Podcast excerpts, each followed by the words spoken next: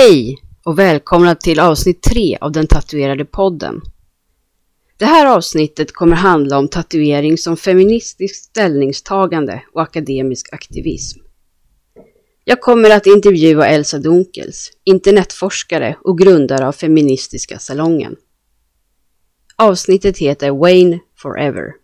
Nu är det dags för intervju. Mm.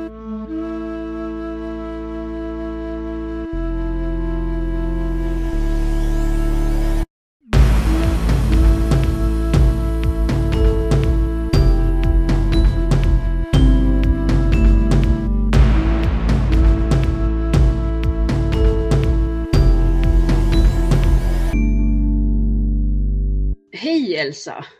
Hej Helena! Hej! Vi har ju varit ute på en del äventyr tillsammans. Mm. Eh, vi har ju båda arbetat med unga säkerhet på nätet väldigt länge. Men konstigt nog finns det en sak som vi inte talat särskilt mycket om och det är tatuering. Mm. Eh, du och din dotter gjorde nämligen ett, ett eh, ska man säga vetenskapligt projekt och skrev ett Mm. akademiskt arbete om det. Mm. Vill du berätta lite om det? Ja, ehm, ja, men för det första, för att försöka ringa in vad det är för någonting eller vad för någonting så eh, skrev vi ju själva att det är eh, visserligen eh, forskning, akademisk, eh, akademiskt utforskande av någonting, men att det eh, hade mycket beröringspunkter med eh, konstnärligt utforskande och eh, kanske journalist, journalism, journalistik heter det.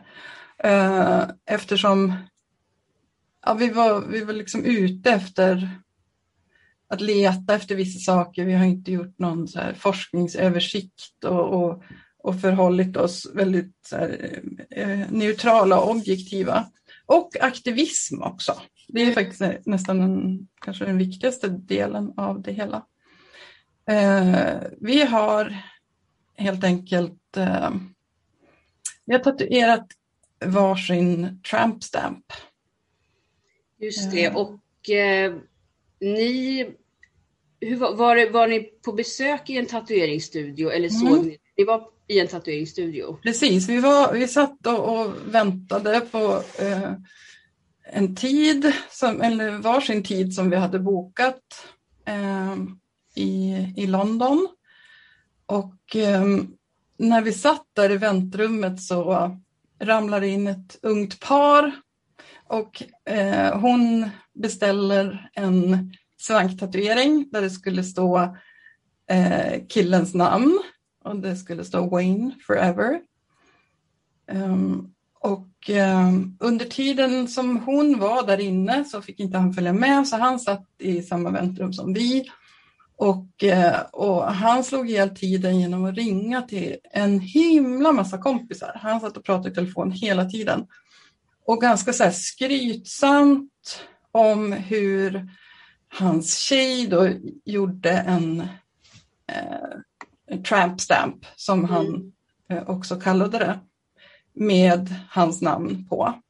Eh, och han berättade också att de hade tagit ett par drinkar innan. Och, Eh, så vi blev, vi satt och sneglade på varann och småviskade till varann och blev mer och mer irriterade. Eh, och sen hörde man, det var inte alls stängt någonstans, och vi hörde hur hon pratade med tatueraren där inne. Och, eh, och så sa hon så här, är det inte konstigt att om man ber en kille köpa någonting eh, åt en så har han inte råd. Men när man ska tatuera in hans namn, då plockar han fram plånboken ungefär. Mm. Ehm, Så vi började dra en massa antagligen förhastade slutsatser. Vi har ju inget som helst belägg för eh, det vi antog. Men de slutsatser vi drog var att hon hade inte eh, ekonomiska möjligheter på samma sätt som han hade. Hon kunde inte så gå och köpa sig kläder eller tatuera sig för egna pengar utan hon var tvungen att vädja till honom och att det där var ett sätt eh, att eh, vädja till honom. Hon Mm. skulle ju faktiskt eh, märka sin kropp för evigt med hans Mm. namn. Um, och sen så tänkte vi också på det här är hur han satt och skröt och, och, och först så, så sa hon så här för men ska vi springa in och säga gör det inte, gör det inte och förklara varför vi tyckte det. Eh, och sen nu så började vi säga, men vad är vi för jävla typer att sitta här och säga att hon inte ska göra det? Ehm, så himla, vilket, vilken ehm, maktposition vi, ty- vi skulle tala ifrån i så fall. Liksom. Um, ja, så vi, vi börjar fundera på de där sakerna. Vad, vad är det som gör att vi, att vi skulle få för oss en sån sak? Vi var ju själva där för att tatuera oss. Vad var det som var så hemskt med just det där? Mm. Um, Ni satt liksom där och började döma någon Mm. annan för hennes Mm. motiv att tatuera sig. mm. Och inte så döma på något elakt sätt, för, utan eh, som, som vi tyckte så var det ett döma av omtanke. Mm. Mm. Eh, så allt det här, eh, hela vårt snack och sen kunde vi inte prata om någonting annat hela den eh, kvällen sen. Det gick inte. Eh, så då, då formade sig den här idén. Eh, dels kom det upp en massa teman som vi funderade på. Det här med vem, vem har rätt att prata om eh, ens kropp? Vem har rätt att prata om en kvinnas kropp framförallt?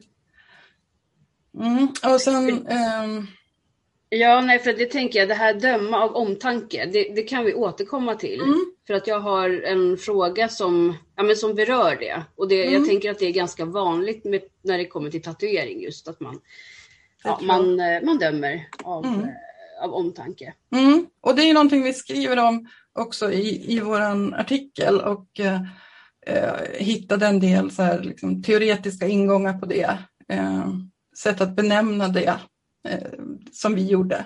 Mm. Ehm, ja, hur, hur reagerade människor i er omgivning? När ni berättade att ni tänkte skriva Wayne Mm. forever. Jo men just det, det kan jag ju säga också. Tramp stamp, det är ju ett ganska nedlåtande uttryck för en svanktatuering. Precis. Och det var ungefär i den vevan som jag började tatuera mig. Då var det väldigt populärt med tribals. Jag har själv gjort en svanktatuering. Det är ingen tribal, utan det, var, det är en, ja, en- katt och en hund helt enkelt. Men svanken var ändå det första stället som, som jag valde att tatuera Mm. mig på. Mm. Och jag tror att just eh, en katt och en hund kanske inte skulle prata man kanske inte skulle kalla den tramp stamp på det sättet riktigt. Eh, Nej, fast det syns ju, det sitter ju fortfarande i byxlinningen. Ja. Den, eh, Ja men precis. Mm. Nej men jag tänker att det, det känns inte som att man skulle eh, klanka ner på en sån lika mycket Nej. som nej. eh, eh, när man tatuerar in en, Mm. eh, sin partners namn.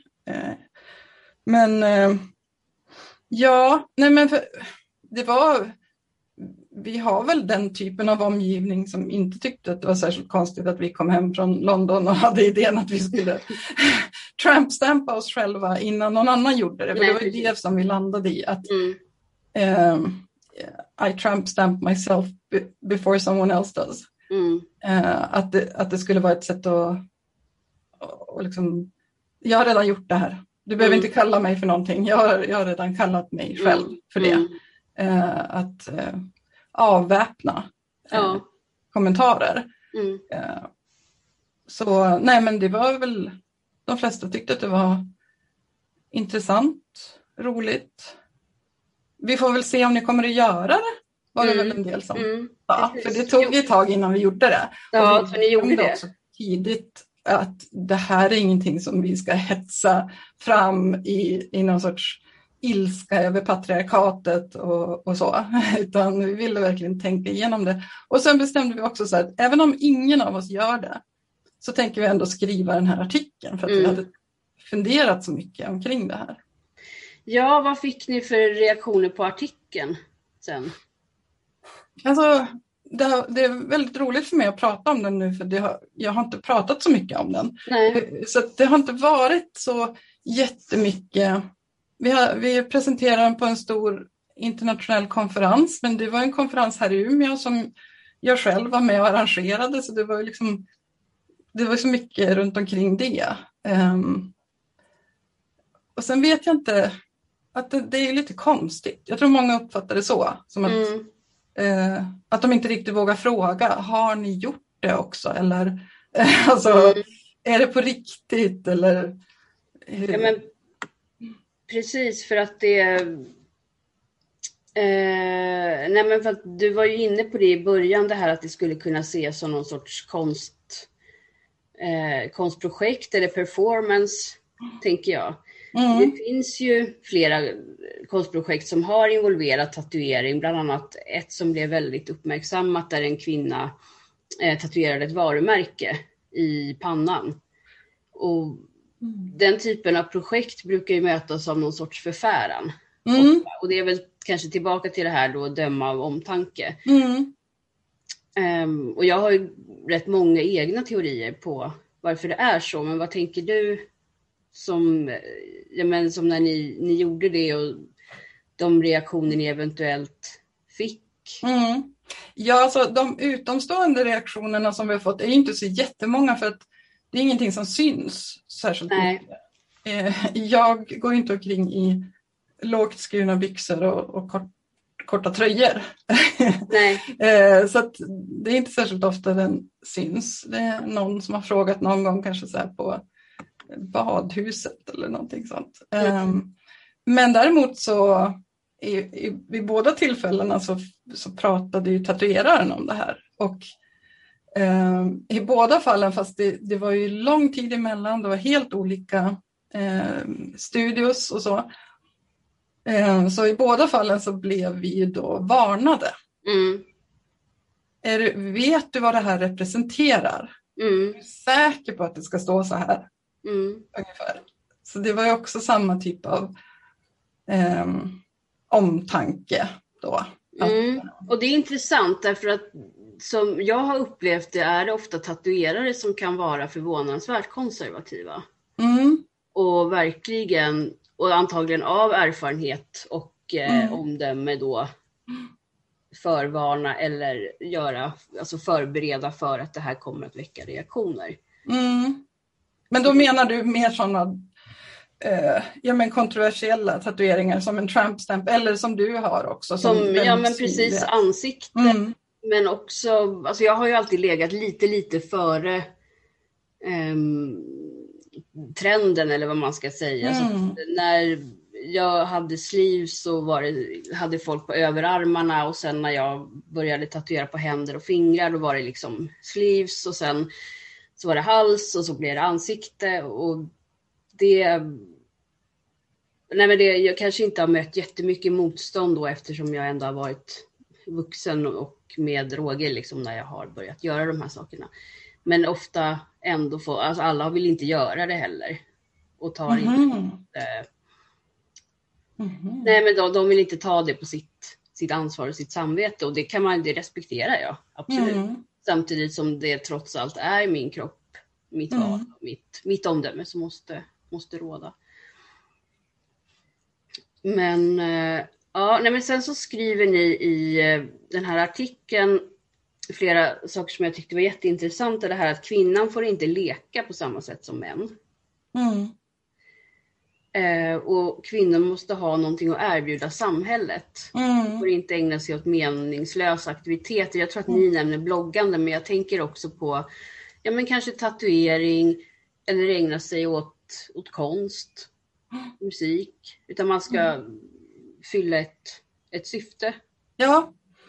Ja, alltså det där är någonting som jag har, det blir ju så när man börjar titta på någonting så ser man det ju överallt eh, mm. egentligen. Så, och, och, och, det är faktiskt också ett, ett syfte med att skriva den här artikeln att, att peka på eh, de här eh, olika temana som vi har eh, lyft fram. Då. Vi, eh, och ett av de temana är ju ehm, det som heter hemgift.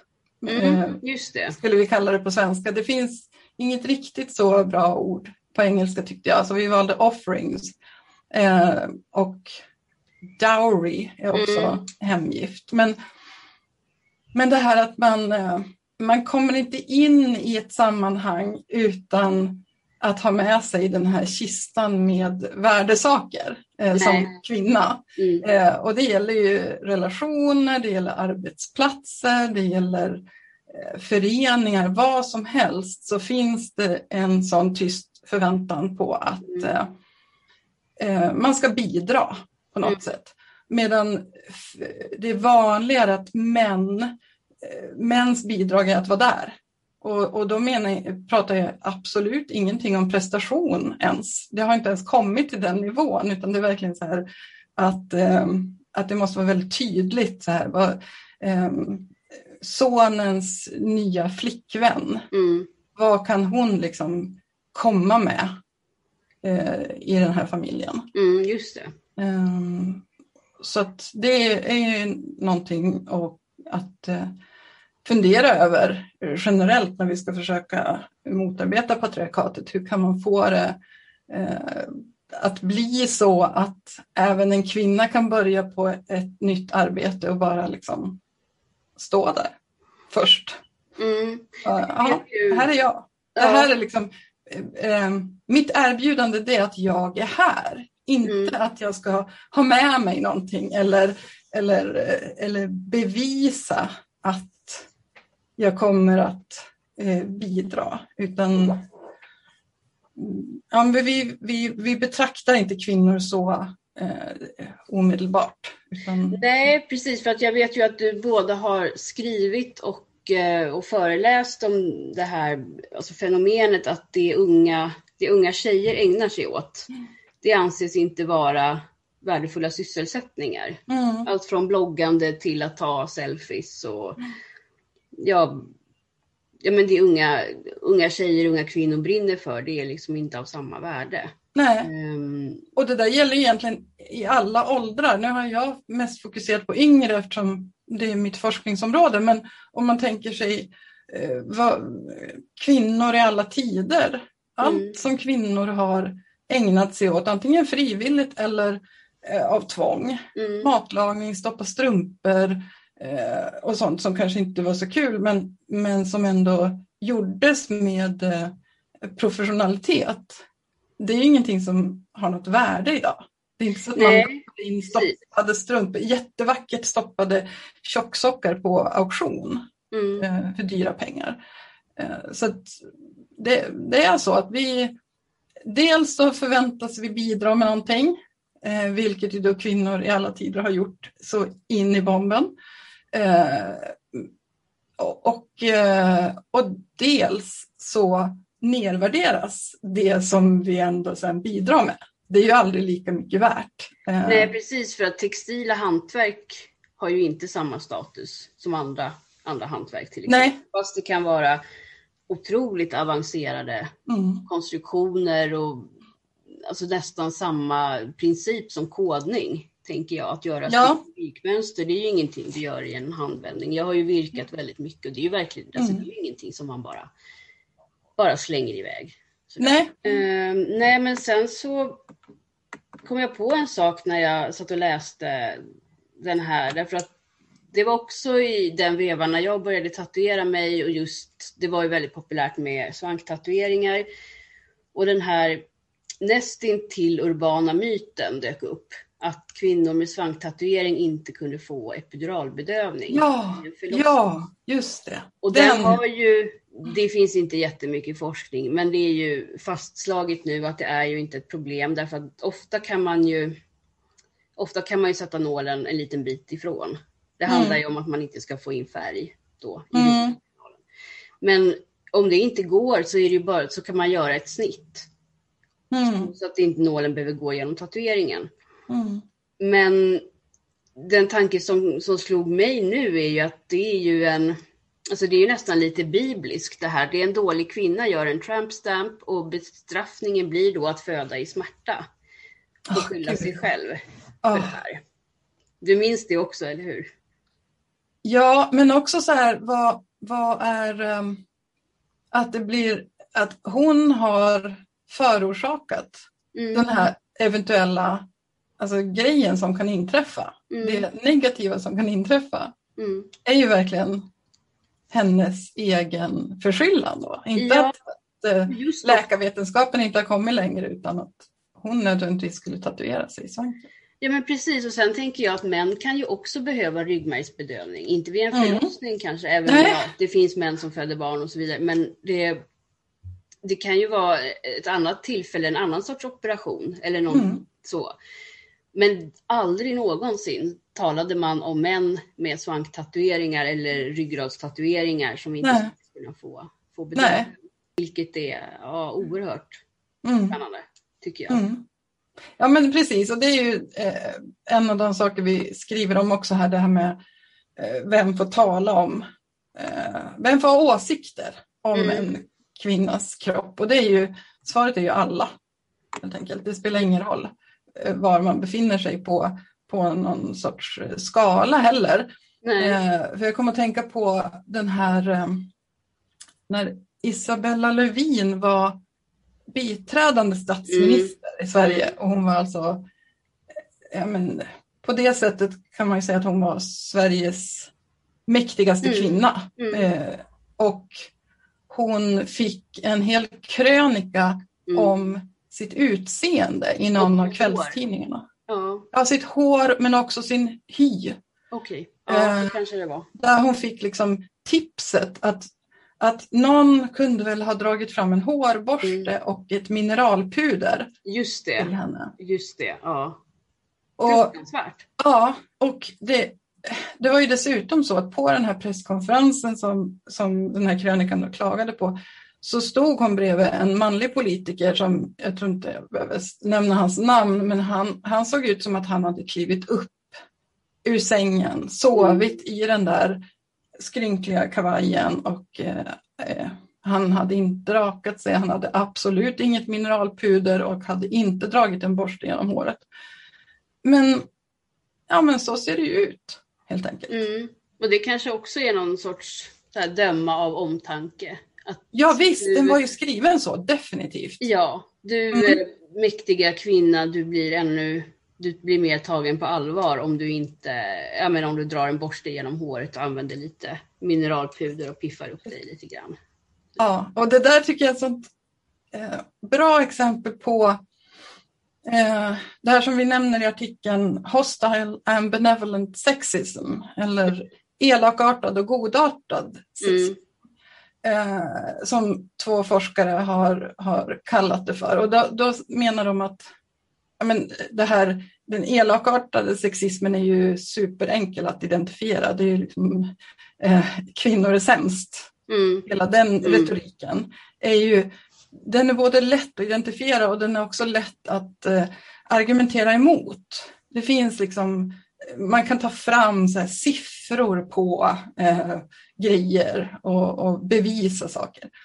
Men den här godartade sexismen, det är just sånt här att men alltså om du bara gjorde så här så skulle det bli lite bättre eller eh, ja, eh, av omtanke. Det mm. låter som att det är av mm. omtanke. Eller, eller det som pågår eh, nu mot, mot unga tjejer. Att mm. man pratar om eh, ja, men pornografi till exempel eller, eller eh, försöker begränsa deras sexualitet på olika sätt. Mm. Eh, det gör man ju eh, både retoriskt och tror jag på riktigt av omtanke. Jag tror absolut inte att det ligger någon sorts eh, dold agenda bakom utan det här handlar ju om att vi är allihopa eh, nedsänkta i patriarkatet och vi agerar mm. utifrån patriarkatets regler oavsett mm. eh, kön eh, och ålder. Så att, men, men det är så himla viktigt att och avslöja de där sakerna hos sig själv, inte mm. minst, mm. men också tror jag det är viktigt att, att avslöja dem eh, hos andra eh, och eh, i liksom den allmänna eh, berättelsen. Och, eh, och jag tror att grejen för att nå dit, att vi kan avslöja det, är att vi hittar begrepp. Att mm. vi har ord för det. För att när, ja, men när jag lärde mig det här med elakartad och godartad sexism så kan jag ju peka på saker, jag kan ju förstå dem själv, inte minst, så jag kan liksom släppa, jag behöver inte ta åt mig på samma sätt personligen, jag behöver inte tro att det är mig det är fel på. Mm. Eftersom jag inte har borstat håret, utan det här handlar om godartad sexism. Mm. Precis, för att jag har skrivit upp här också, jag tror att jag har tagit det från, eh, från er artikel då, att det är svårt att tala om det vi saknar ord för. Och det är mm. det ju såklart, mm. och det är väl det du är inne på nu. Precis. Eh, men sen har jag också tänkt på det här med kvinnors aggressivitet och hur vi talar kring den. Tatuerade kvinnor i populärkulturen är ofta aggressiva. Mm. Eh, de behöver inte vara alltså onda eller antagonister på något sätt. Vi har ju till exempel då Lisbeth Salander, den mest mm. kända kanske tatuerade karaktären. Eh, men vi har också Jane i, i Blind Spot också. Mm. Hon, hon, har ju, det, är en väldigt speciell historia. Hon är väldigt tatuerad och hon har blivit tatuerad som en del av en stor konspiration. Men både Lisbeth Salander och Jane Doe är väldigt eh, de har ett stort våldskapital, de har en liten egen moral, de är väldigt eh, kunniga i eh, olika eh, kampsporter sporter och med vapen och med typiskt manliga attribut som då motorcyklar, alltså sådär. Och det, den tatuerade kvinnan får sällan existera som en vanlig person. Nej, just det. det är alltid något speciellt och hon är väldigt ofta aggressiv. Mm. Det finns också exempel från, från serietidningar, Batman, där en, en tatuerad kvinna um, har blivit utsatt för en gruppvåldtäkt och därför tatuerar in vapen på sina förövares kroppar som hon sen kan kontrollera att de blir riktiga vapen och skadar de här förövarna. Precis som att Lisbeth Salander har också varit oerhört utsatt för våld och sexuellt mm. våld och så. Man ser sällan en tatuerad kvinna som är polis eller utredare eller socialsekreterare mm. eller en helt vanlig person. Mm. Vilket är väldigt det, det, den här kvinnliga aggressiviteten, det är någonting som både är fascinerande och skrämmande. Mm. Och ja, och sen just att vi har, eh, enligt eh, Rachel Simmons, som är, hon är journalist och hon har eh, intervjuat väldigt många, framförallt yngre tjejer, omkring... egentligen så tror jag att hon började intervjua dem om mobbning. Mm. Eh, men, eh, men det utmynnade i en massa eh, teorier omkring just aggressivitet. Och hon, hon säger ju precis det här att vi, vi, vi kan inte förhålla oss till kvinnlig aggressivitet. Vi har inte ens ord för det, utan eh, hon säger att vi förfaller till någon sorts så här eh, primitivt språk, nästan som Eh, att, att vi inte vore vuxna, att vi inte mm. ens skulle ha utvecklat eh, vokabulären ännu, utan vi säger saker som att eh, tjejer eh, går bakom ryggen på varann. Mm. Eh, tjejer är oschyssta. Eh, alltså väldigt så här, outvecklat. Ja, lite så här catfight, mm. tjuvnyp, ja. ja. Mm. Och på tal om det så kom det ut en bok som heter just Catfight, bara häromdagen. Um, Johanna Wester har skrivit den. Uh, den handlar om uh, bilder av kvinnor i grupp. Mm. Uh, jag tror att den är superbra. Mm. Um, nej men precis, och det, det, där är så viktigt att, att vi börjar kunna prata om, uh, framförallt tänker jag flickors vrede. Mm. Eh, att det, vi måste ha sätt att prata om det därför att det som händer annars är ju att eh, den här vreden vänds inåt. Mm. Eh, mot flickorna själva och det tror jag att ja, men det finns så många saker som kan förklaras med hjälp av det. Eh, så mm. många hemska saker som flickor och kvinnor råkar ut för. Mm.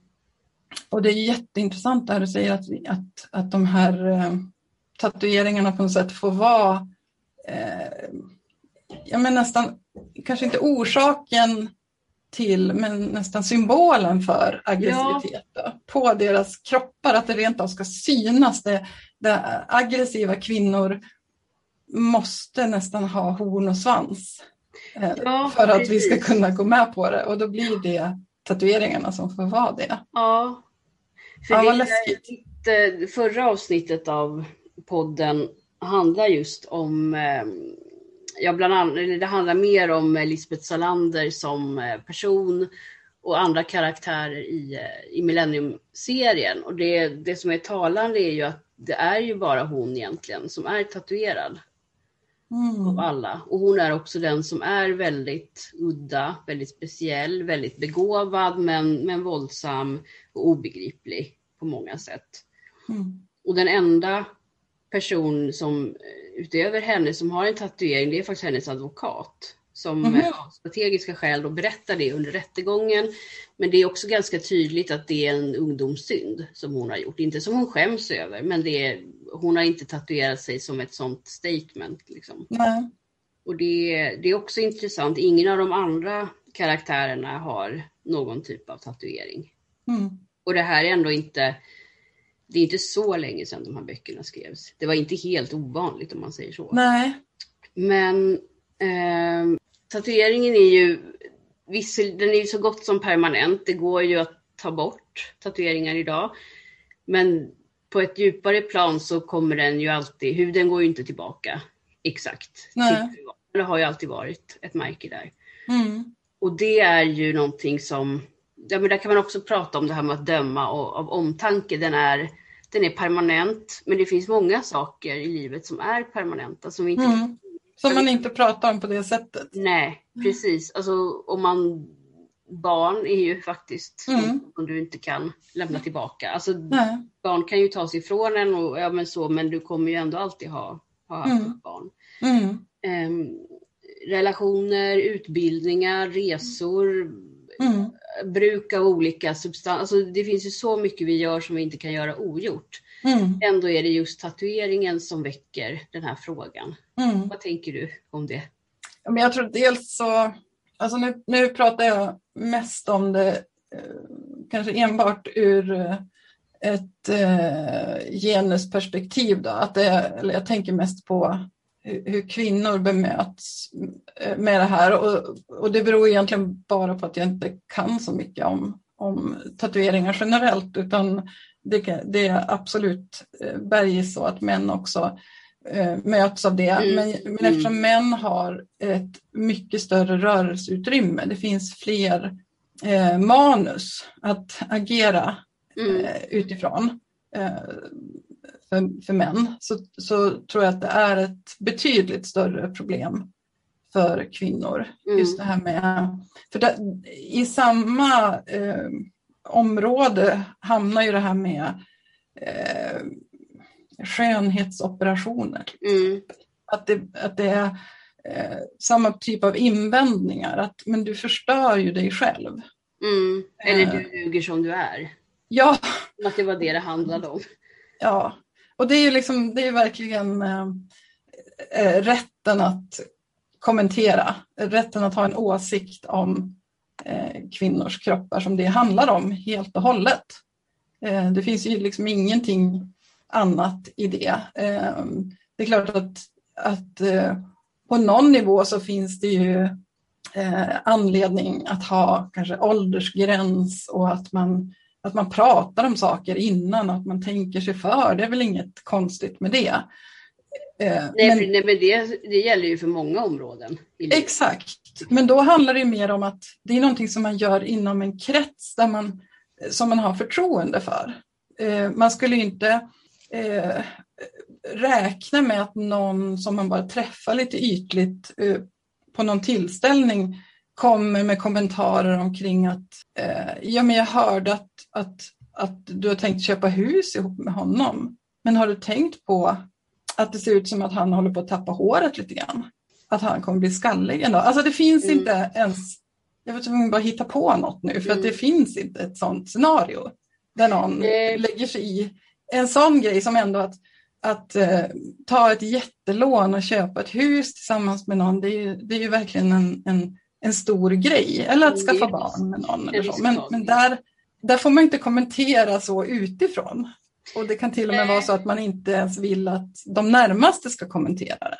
Nej men precis för att ofta tänker jag också att den här oron för tatuering handlar om oro för försörjning. Men det finns ju många andra saker. Det kan ju vara valet av fel utbildning eller att du eh, har någon typ av funktionsvariation som gör att det är svårt eller att det helt enkelt är en väldigt tuff arbetsmarknad där människor slås ut därför att det inte finns utrymme att eh, ja, men utrymme för alla att ja, men du ska vara stresstålig, du ska kunna mm. vara flexibel, du ska ha mycket erfarenhet men du ska samtidigt inte vara för gammal och så vidare. Mm. Men det blir ändå fokus på en sån, vad ska man säga, alltså det blir, man tar den enkla vägen ut mm. tänker ja men det är tatueringen när det kan mm. vara så många olika saker.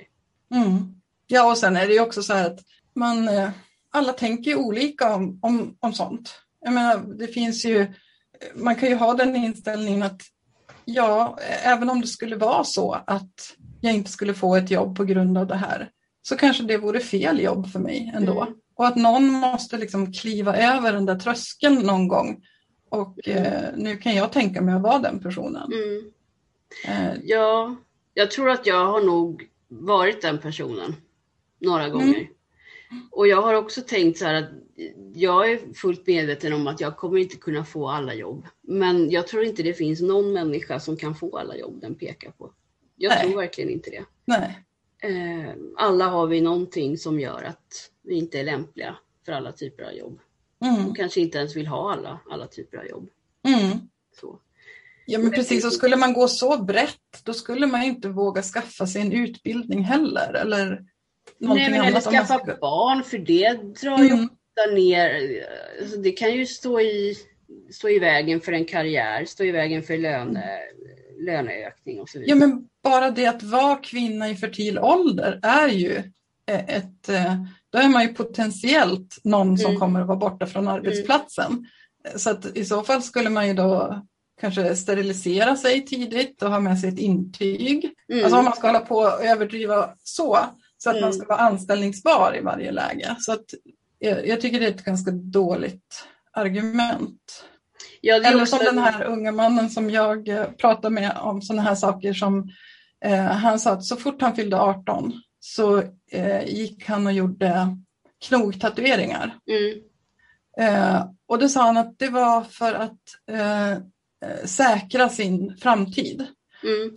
Han tänkte så här, om jag har de här, då kommer jag inte att få ett sådant jobb som jag inte vill ha idag. Och det här blir ett sätt att tvinga framtida mig själv att inte gå med på vad som helst, utan han ville verkligen eh, syssla med det som var hans mm. intresse. Mm.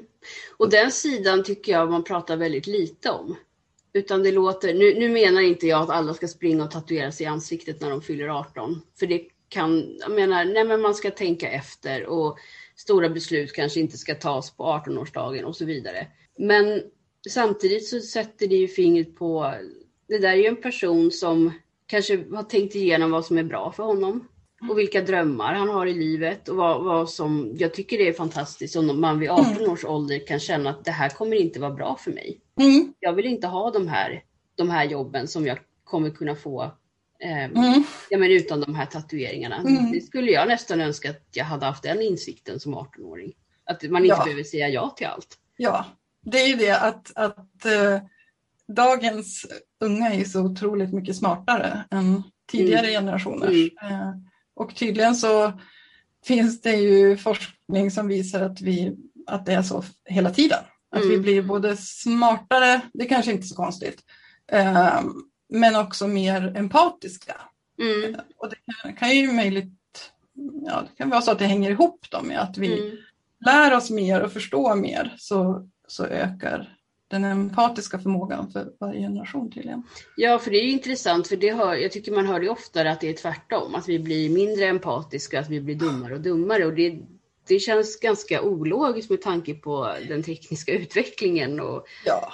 Ja, så. Ja, men det är så konstigt, det är ett sånt konstigt antagande. för att, Alltså bara om man tänker så här, Ockhams rakkniv, att man, man skär bort de, de mest eh, märkliga teorierna mm. och så har man bara kvar de som verkar rimligast. Det, det är ju ett sätt att, att, att jobba med sådana saker och då är det ju det rimligaste är ju att det går framåt.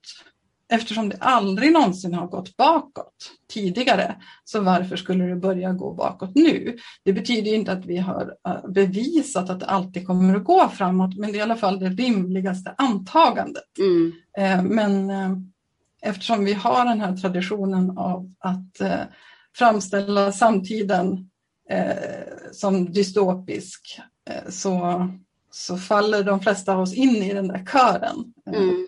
Ja, är det något mer som du skulle vilja lägga till? Skryta lite om dig själv, göra reklam för någon bok som kanske kommer någon gång?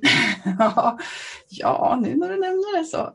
Eh, jo, jag sitter och skriver på en bok om skärmtid nu som kommer i september på Verbal förlag. Eh, där eh, ja, jag tar upp det här med debatten om skärmtid. Eh, varför jag tycker att den är så orimlig, ensidig Eh, men så kom jag in på lite sådana här saker som var hur vi pratar om unga också. Mm. Och eh, eh, varför det också är orimligt att vi faktiskt inte har belägg för det och vi har inte heller rätt att göra det. Nej, för jag tänker både egentligen skärm, det man kallar skärmtid, alltså användning av enheter som uppkopplade mot internet. Och synen på unga har ju mycket att göra med tatuering. Just för att det är ju tänker jag, den här utvecklingen av internet och möjlighet att skapa kontakt över långa avstånd med människor från andra delar av världen som har gjort, till viss del i alla fall, skapat en tatueringsboom med mer synliga tatueringar, med mer avancerade, mm. avancerad teknologi som gör mer om, alltså, detaljerade, fantastiska konstverk på kroppar. Mm. Och tatueringen har ju också ganska lång tradition av att vara sammankopplad med olika sorters teknologi. Det krävs alltid ett verktyg. Och det verktyget kan bestå av kaktustaggar, benverktyg, flinta men också tidiga elektriska eh, apparater. Mm. Så att det, ja, det är jätte, jättespännande. Mm. Mm. Ja, det är det verkligen. Och det handlar om makt. Båda de ämnena mm. handlar ju om maktfrågor mm. väldigt mycket. Vem får säga vad om vad? Vem får, vem får tycka, vem har den um, så här, rådande hegemoniska berättelsen och vem står för den alternativa berättelsen? Mm. Just det. Ja, men det kan vi ju ta som avslutningsord för det här avsnittet då. Vem får säga vad om vem? Eller vad mm. om vad? Mm. Eh, tack Elsa! Ja, men det är du som ska ha tack för att jag fick prata om det här roliga. Ja, det var faktiskt jätteroligt. Du har lyssnat på avsnitt tre av den tatuerade podden. Podden som handlar om tatuering ur väntade och oväntade perspektiv. Du har hört mig, Helena Meijer, och internetforskaren Elsa Dunkels. Musik av Sabina Värme. Klippning av mig själv.